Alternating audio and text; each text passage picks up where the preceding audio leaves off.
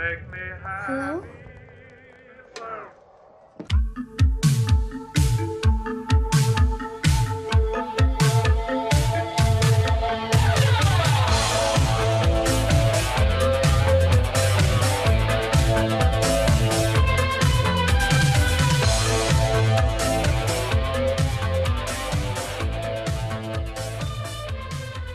Hello, and welcome back to Scream one oh one. I'm Brennan. And I'm Sergio, your trusted co-host. Yes, and this is the third week of December time. Is it the third week? Yes, it is. What else have we recorded for December? We did The Beguiled, yes, and we did. we did Jigsaw. Oh, wow, we totally did that one, too. Yep. That one was real quick, though, wasn't it? I I feel like it was. No, The Beguiled was shorter, I think, because okay. we talked about some random stuff for a while. I think yeah. Thor for a hot minute.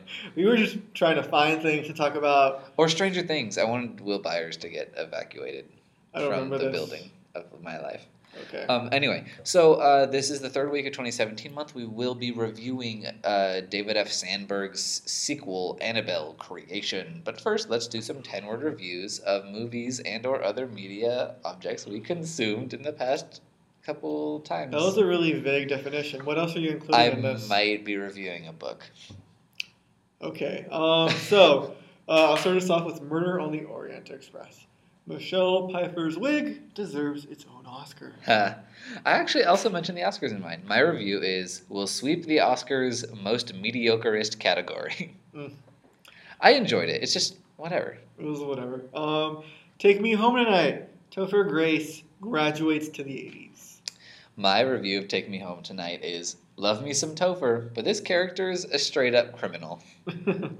Well, he's a criminal we can love, and gets away with everything, because his dad's a cop. Yeah, it's it's really, it's a white privilege movie at its heart. Yeah. Um, so what is the third thing that you're reviewing? The third thing that I'm reviewing is the novel Final Girls by Riley Sager. Okay. And my review is, left me cold, but an interesting, unpredictable tale of survival. Awesome. My next review is Rapture, Blister, Burn. It's a play. Oh, okay. So uh, you can't get mad at me.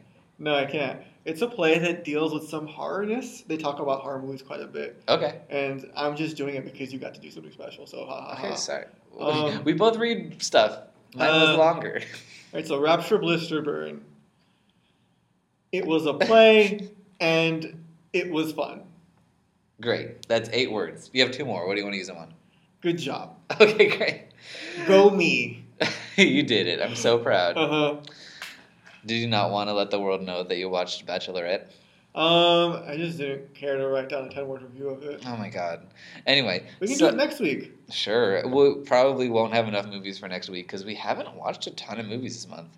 We haven't. Anyway. We will. Yeah, we will. Most of the movies we've watched are movies for this podcast. Uh-huh. Here's the plot of Annabelle Creation.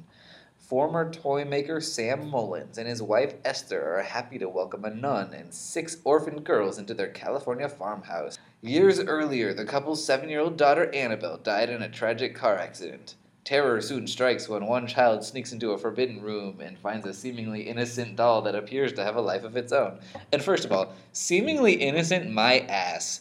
Annabelle is the most unspeakably over-designed, spooky, evil, ugly doll in the world, and nobody would want her.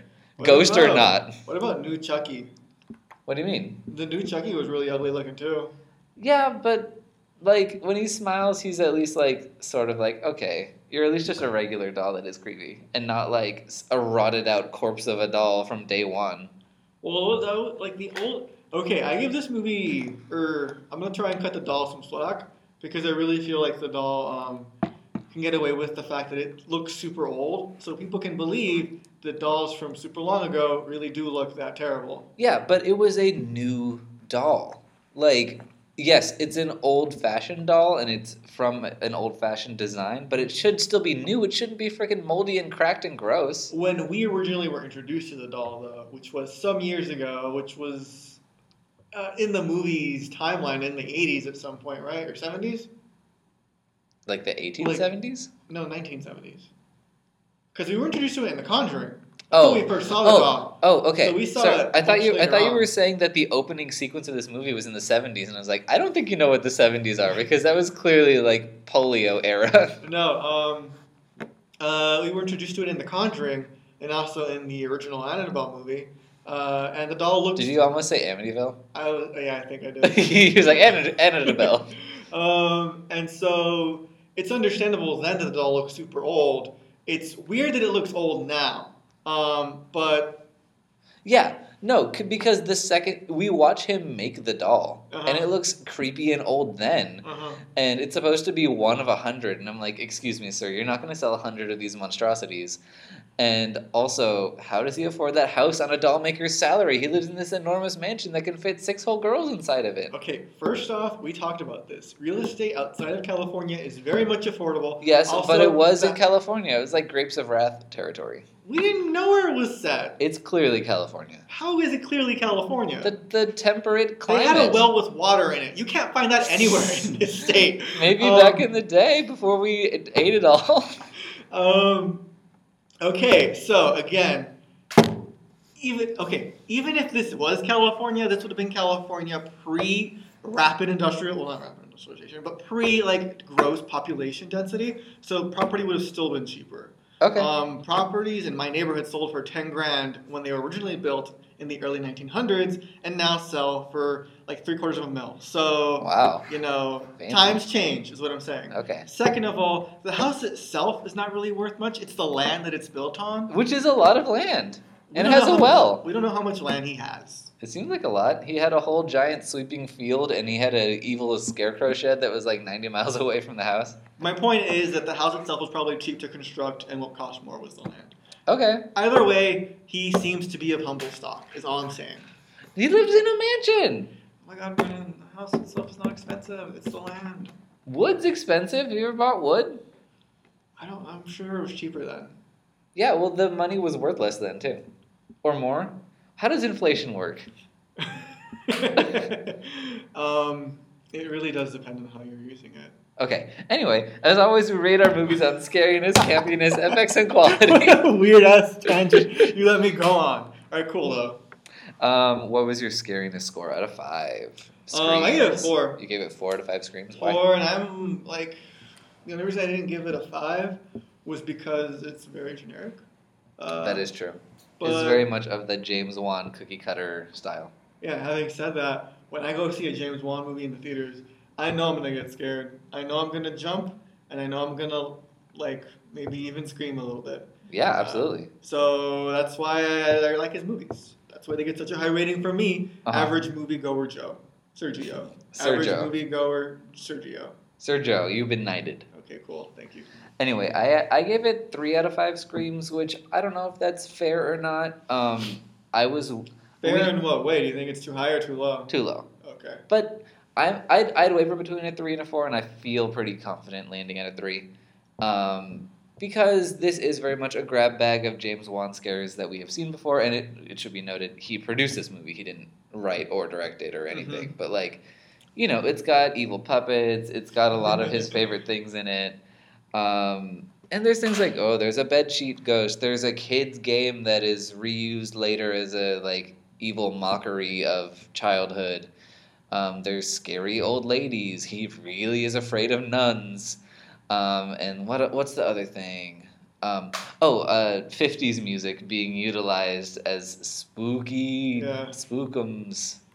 Um, yeah, it, it's very much... James Wan's Conjuring movies are very much just, like, he takes all of the haunted house tropes and puts them in a bag and shakes them up and mm-hmm. just drops them into a movie. And it's very effective. He's very good at it.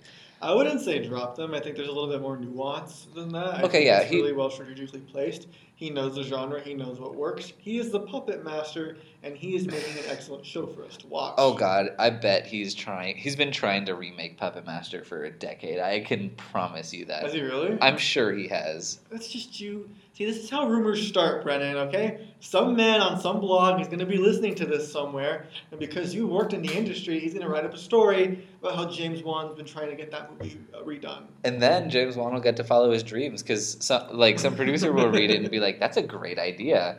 And James Wan is like, yes, finally, I've been telling you this whole time. To be fair, I really do think James Wan has the gravitas to get anything done if he wanted to. Yeah, but maybe it was tied up in the rights or something. Anyway, so... Um, yeah, I got you there, didn't I? I'm, whatever. I'm just saying he likes puppets, and, and a, like a grotesque amount. He likes puppets and dolls. He does like puppets and dolls. And he also has made the box office to get anything done that he wants to. He's our... Like Puppet Master. Or he's he he basically remade Amityville Dollhouse in this one. Okay, okay. I'll give you that. Good job, brother. Anyway, so um, I was worried that this one wasn't going to be as strong for me on a rewatch um, because we did watch this in the theaters a couple months ago when mm-hmm. it came out. Um, and I was right. Like, I was definitely not as engaged with it. I was a little bored during the dialogue sequences, and that, that happens when you've seen a movie before. I just didn't feel really en- en- engaged with anything, really. Um, the scares are still effective, but it just didn't work for me as much, and I'm worried that's bringing my score down mm-hmm. because not every movie has to be rewatchable. Mm-hmm. Like, sometimes it's just the roller coaster experience, and then it's over, and that's fine. Mm-hmm. It doesn't have to be, like, layered, and you, have, you can keep watching it like uh, Arrested Development and keep seeing something new every time. It doesn't have to be like that, and this one just wasn't for me. Mm-hmm. Um, but, yeah, so I'm landing on a three. Okay, that's fair. I do think you're being a little bit harsh, but you acknowledge that, and that's cool. Yeah, the scarecrow is very scary. Mm-hmm. There uh, there are just a couple things that are supposed to be scary that I found a little silly. Like what? Like, the what? The demon? We're going to spoil this movie, by the way. But yeah, um, no, the thing where the little girl's staring out the window, and she turns around, she's got a spooky C G I face, and she's like, I want your soul. It's very, very Evil Dead.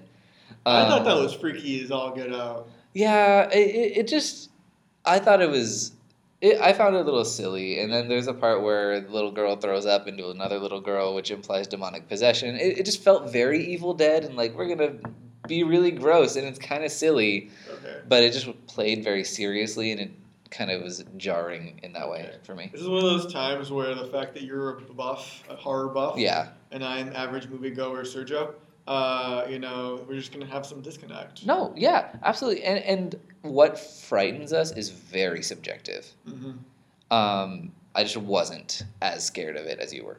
Okay. Um, That's fair. You can be wrong. I can be. I, I do it all the time. Mm-hmm. Proudly.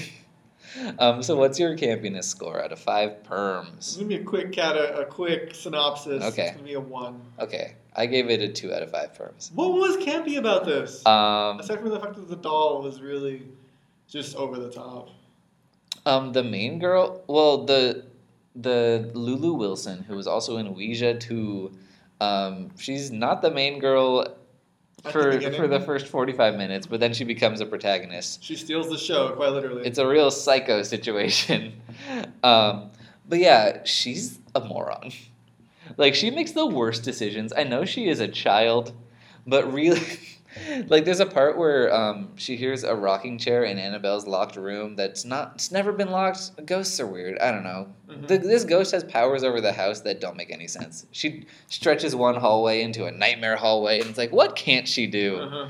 Women are doing everything now these days. Am I right?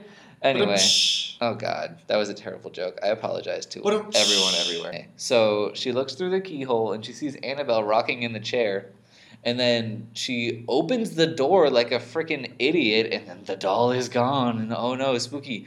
But a lot of her decisions are completely unmotivated just to set up a scare, and I think she's a really stupid character, and it's kind of funny sometimes. Like, she's... There is a funny cutscene where she sees something scary, and then it cuts to her with, with this little gun that shoots out a ball mm-hmm. um, that you, like, reel back in like a fishing line or whatever. Mm-hmm.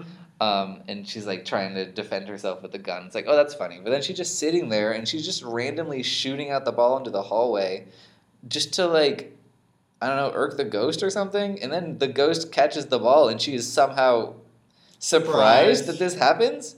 I She's so dumb. Again, a child. Yeah. I was gonna, but a lot of the home. a lot of the things that she does make no sense, and they're just to set up scares, which are good scares, mm-hmm. but they're not. They don't come organically out of her, because I feel like she's constantly making really stupid decisions. Um, I don't know. I thought that was kind of funny. And there's a part where she hits the doll with the ball, and like the doll's head turns to look at her as if she's like really offended by it. Mm-hmm. And I I was amused by that. Anyway, what's your effects score? Um, four. Tell me why. I want to hear your score first. I gave it a three out of five dollies. Why so low? There are two very, very good gore gags in this movie. Which were? Um, the guy's fingers breaking mm-hmm. off of the crucifixes he's holding. Mm-hmm. And then the mom of the family, she gets like crucified against the wall. And, and split she's in split in half. And it's really surprisingly gory for this film, which has otherwise been like a very classical ghost story. And then, uh, you know what? I think once again, I'm not giving enough credit to the like low-budget, harrowing type of effects that create the scarecrow or things like that. I'm mostly just thinking about gore because... I don't know. You're so, a man of the times. Maybe. I, I just think the way I think of effects is clearly different from how you think of effects. Mm-hmm. But I also have am limit limit myself by not thinking of like the ghost scenes as effects. So what what was the biggest effect sequence for you? What did you like the most? What um, gave, what propelled it to a four? The demon. I yeah? The demon was scary. Okay, that's cool. Yeah. Okay. Anything else? No, I just I thought the demon was scary. What about it scared you? The demon itself, Brennan. It had horns. It busted out of things. Um, there was this one time where the mother was looking at the mirror. Well, she looked over her shoulder. She saw her daughter. And she looked at the mirror. She saw the demon. Uh, that was freaky. Would you not be freaked out if you saw that? I mean, I would be. A mirror revealing its true self? Okay. I mean, I think maybe you are Catholic, so maybe that has more effect on you. Just because I have a soul? Yeah, exactly. Well, I'm sorry. I'm not going to apologize for that. Nor should you. Um, anyway, what's your quality score, I guess? I gave it a four. Great. Why? Four out of five unlucky stars. Oh, thank you for actually saying that. Right. Well, what? Because I actually named the category this yeah, time. Yeah, you never do. And especially that one, you kind of you don't like it. Well, it's historically poorly named. Um, well, well yeah. You come up with something. Well, again, like just to repeat the point I made earlier on, it's a James Wan-esque feature. Um, I mean, yeah, he didn't direct it. This is all uh, oh, David he, Sandberg? Yeah, David F. Sandberg, who did Lights Out. Um, He's very a, nice. This is all his doing, his craft um, at work, but they really do push the fact that this is one of James Wan's features, or it's in his wheelhouse, because they really push out from the guys who brought you Insidious and the people who brought you the original Annabelle and so on and so forth. The Conjuring. Conjuring, yeah. Um, and so you know you're going to be in for a good time. Having said that, I think of all the Wan-esque films that I've seen, only two of them really stand out. It's like movies that uh, have rewatchability to them and are consistently uh, just a good storyline. What movies would those be? That'd be the original Insidious and Conjuring. Uh-huh. Okay. Um, and this movie, not that it's bad, just that it's not as good as those are. So the plotline isn't original. I've seen the story before. Yeah. So did you feel like I did in that, like, on rewatch, it was just a little weaker? Um, what do you mean? Like you, like it wasn't as re- it wasn't rewatchable. No, I felt it was rewatchable. I just felt that it's largely forgettable.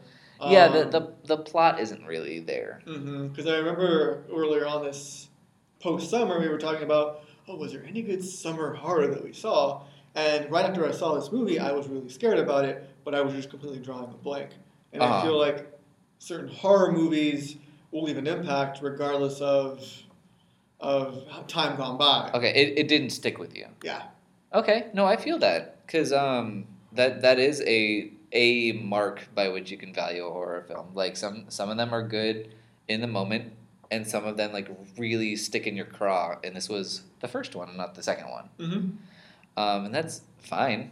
Like, it doesn't have, like, we've talked about, it doesn't have to be the second thing. Yeah. But it's just not. And that's just not quite as interesting as some of his other movies. Mm-hmm. Um, yeah, you're right. Like, the only thing I remembered about this, like, going in again was the scarecrow, which I thought was a really effective monster that was lost in the noise of the eighty other manifestations of this demon. Mm-hmm. Oh, the Annabelle lore is so confusing. I hate it so much. Because then, so basically the little girl who had polio, she gets possessed by the demon, and then she's an evil little girl, and she kills people, and she can walk again. and then she gets adopted by people, and then twelve years later, it's the original Annabelle, and she kills them, and then she dies and finds the doll again, which has been empty since. So Annabelle, the doll, was evil, and then she wasn't, and then the demon that was in the girl finds the doll again and ends up in the doll. It makes no sense. It's really confusing, and mm-hmm. I, that explanation was confusing, but that's I was that was as accurate as I could make it. Yeah, they truly... I'll give them some points for trying to make it like a, a loop. You're trying to but tie it, it back into the original. Yeah, um, but you're right, because in the original Annabelle, it was the doll that like witnessed the murder, and then it absorbed the evil through it, but then the question remains, how did the doll find its way back to the parents?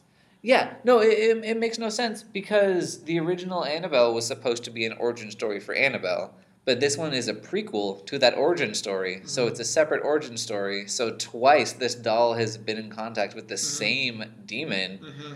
but in between times, it was just a creepy doll, and it just... It's nonsense, this attempt at franchise building, uh-huh. and it's very frustrating. Well, we're just going to warn uh, the people at uh, Universal? Uh, I think New Line made these ones. Oh. Well, the people in touch with James Wan's people, who are clearly listening to this, um, do not fall into the paranormal activity trap. Do yeah. not keep going back in time. No, that's a mess. Release. It's so hard to follow. Yeah, and if you're if you're building lore into the past, it's really hard to justify why the characters aren't aware of this lore mm-hmm. from the first movie, because mm-hmm. you did not write it so that this would be the way it was. Yeah, and also you keep having to get bigger and badder every single movie, and then, uh, like chronologically speaking, the most recent movie, or, uh, well...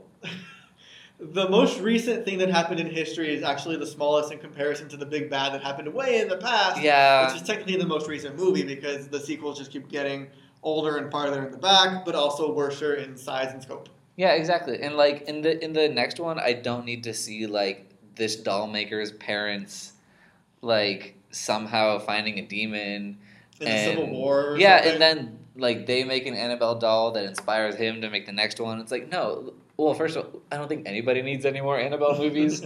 We're also getting a nun movie from The Conjuring two, and yep. maybe a Crooked Man movie, which is a terrible idea. We'll probably be getting a Scarecrow movie after this. You know what? I hope we do, because that Scarecrow is creepy as hell, and there's not been a great Scarecrow movie. Dark Knight of the Scarecrow is okay. I have no frame of reference for Scarecrow movies. Yeah. Other than Batman Begins, in which there was a Scarecrow. That was a scary Scarecrow.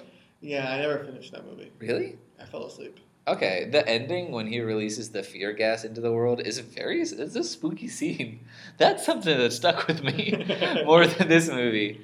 But I don't want to end on a low note. Like, I'm giving it three out of five on Lucky Stars. Um, I think it is a very solid uh, current horror release with some good scares. The, the franchise tie-in stuff is nonsense, but that has nothing to do with David Sandberg, who I think did an, a great job bringing mm-hmm. this movie to life. Um, it's very stylish and elegant, and like a very, like I said earlier, like a classical ghost story um, that's spooky. Mm-hmm. And like, what more do you want, really? I could complain about the Annabelle chronology till the cows come home, but that's because the first movie was an epic mess, and this had to pretend that that was valid in some way. um, I don't think the first one was that bad. It had Alfre Woodard in it. It did. The plot made no sense. The scares were pretty good, though. Uh-huh. Um, but one thing I would wish, uh, one thing I would want is that this movie has a lot of extraneous little girl characters, because mm-hmm. there are six orphans, and we only really spent time with two, and then there's two older girls and two in-between girls, and there's just too many. Like, I think the polio epidemic should have claimed a couple more of those girls. Rude. And, no, because it, it could be like the Beguiled-esque, like the dregs of a orphanage that no longer really is what it was and just needs to be taken up by this couple. Mm-hmm. And then it could be like three girls and the nun. But then you would have been dealing with some really, truly broken people. That would be so interesting, though. It'd be so dark to make little girls dark act that. A little girl gets run over by a car real hard in this movie. Little girls are evil and sad in all of this whole thing. A little girl with a leg that doesn't work gets thrown out of her chair and smashed on the ground and has to be in a wheelchair because the legs just don't work anymore. This is a dark movie about little girls. And so you just think it should just go that extra step and get darker? Yes, absolutely. But that'll be the next sequel. Oh, God. Just and then the nun shows up to give them polio or something. Yeah. Ugh. She brings pestilence with her. She's the fourth horseman of the apocalypse. Yeah. Like, I gotta say, certain expanded universes I am into. Like, I'm really interested in the Marvel Cinematic Universe. Mm-hmm. Um, I'm not a huge fan of every Marvel property, um, but I like the idea that there's the this giant pool of characters they can pull from mm-hmm. to, like, shoot into all their other movies. And it's in this universe where um, this story keeps progressing mm-hmm. as the characters age. And that's just something really interesting. It's like T V writ large into these giant action tentpole movies. Yeah. And that's really interesting. But also, if if you're interconnected in the way that these movies are interconnected, that is a pretty major flaw. um, anyway, I don't know where I was going with that. Uh, do you have any last uh, words you want to say about Annabelle Creation? Um, I'm excited for the next long feature we'll review. Yeah, sure. Um... What I want to say is that uh, David Sandberg, the director, he's on Instagram, and he made an Instagram video that is maybe my favorite thing about this movie. Um, you were singing the song. Oh, I was. Uh, he is Swedish, uh, so just so you know. That's fun. Um, he's a big fan of fish. He is. No, but so his Instagram video is him at like a Best Buy or a Target or something. I think it's Walmart. Maybe it's a Walmart. Yeah, that makes more sense. But he's you're looking at, he's just on the D V Ds, and he has this armful of Annabelles, and he's looking at, like, the Spider-Man Homecoming D V Ds and the Planet of the Apes D V Ds, and he's just singing a little song as he puts Annabelle D V Ds in front of all it's of them. It's the uh, theme it's, song of Spider-Man. He's like, Annabelle, Annabelle, Annabelle, just, like, covering them all up, and it's yeah. really hilarious, and it's super good. It's one of my favorite things on the internet right mm-hmm. now. Um, but, yeah, so that's what's going on. I would normally at this time tell you what we're watching next week, but I'm not actually sure yet. Like, we'll find a way. We will. I really want to watch Happy Death Day with you and talk about it, but we're at a point where it's only in a couple theaters, and we might have to drive to West Covina, and I'm not sure if that's going to happen. So um, just stay tuned. It might be a surprise for next week. Mm-hmm. But I really hope it's Happy Death Day, because I saw it and he hasn't, and I really enjoyed it. Yeah, I too want to see what the big fuss is about. Mm-hmm. Um, Brennan had a really decent, a re- well, I don't think say decent, a really fantastic podcast uh, where he interviewed the friend of the The, the director, Chris Landon. The friend director, Chris Landon. Check oh. me out. It's on Shockwaves. Mm-hmm. And ever since then, I've been intrigued enough to go see it. Just haven't had really the time, and doesn't seem like right now we have the uh, the ability to, but we'll find um, a way. Life finds a way, find a way, so will we. We will watch it eventually. I don't know if we're doing it next week. Mm-hmm. Um, but yeah, yeah, yeah. Speaking of podcasts, I should be on an episode of the Geek K O podcast again around the time that this one comes out.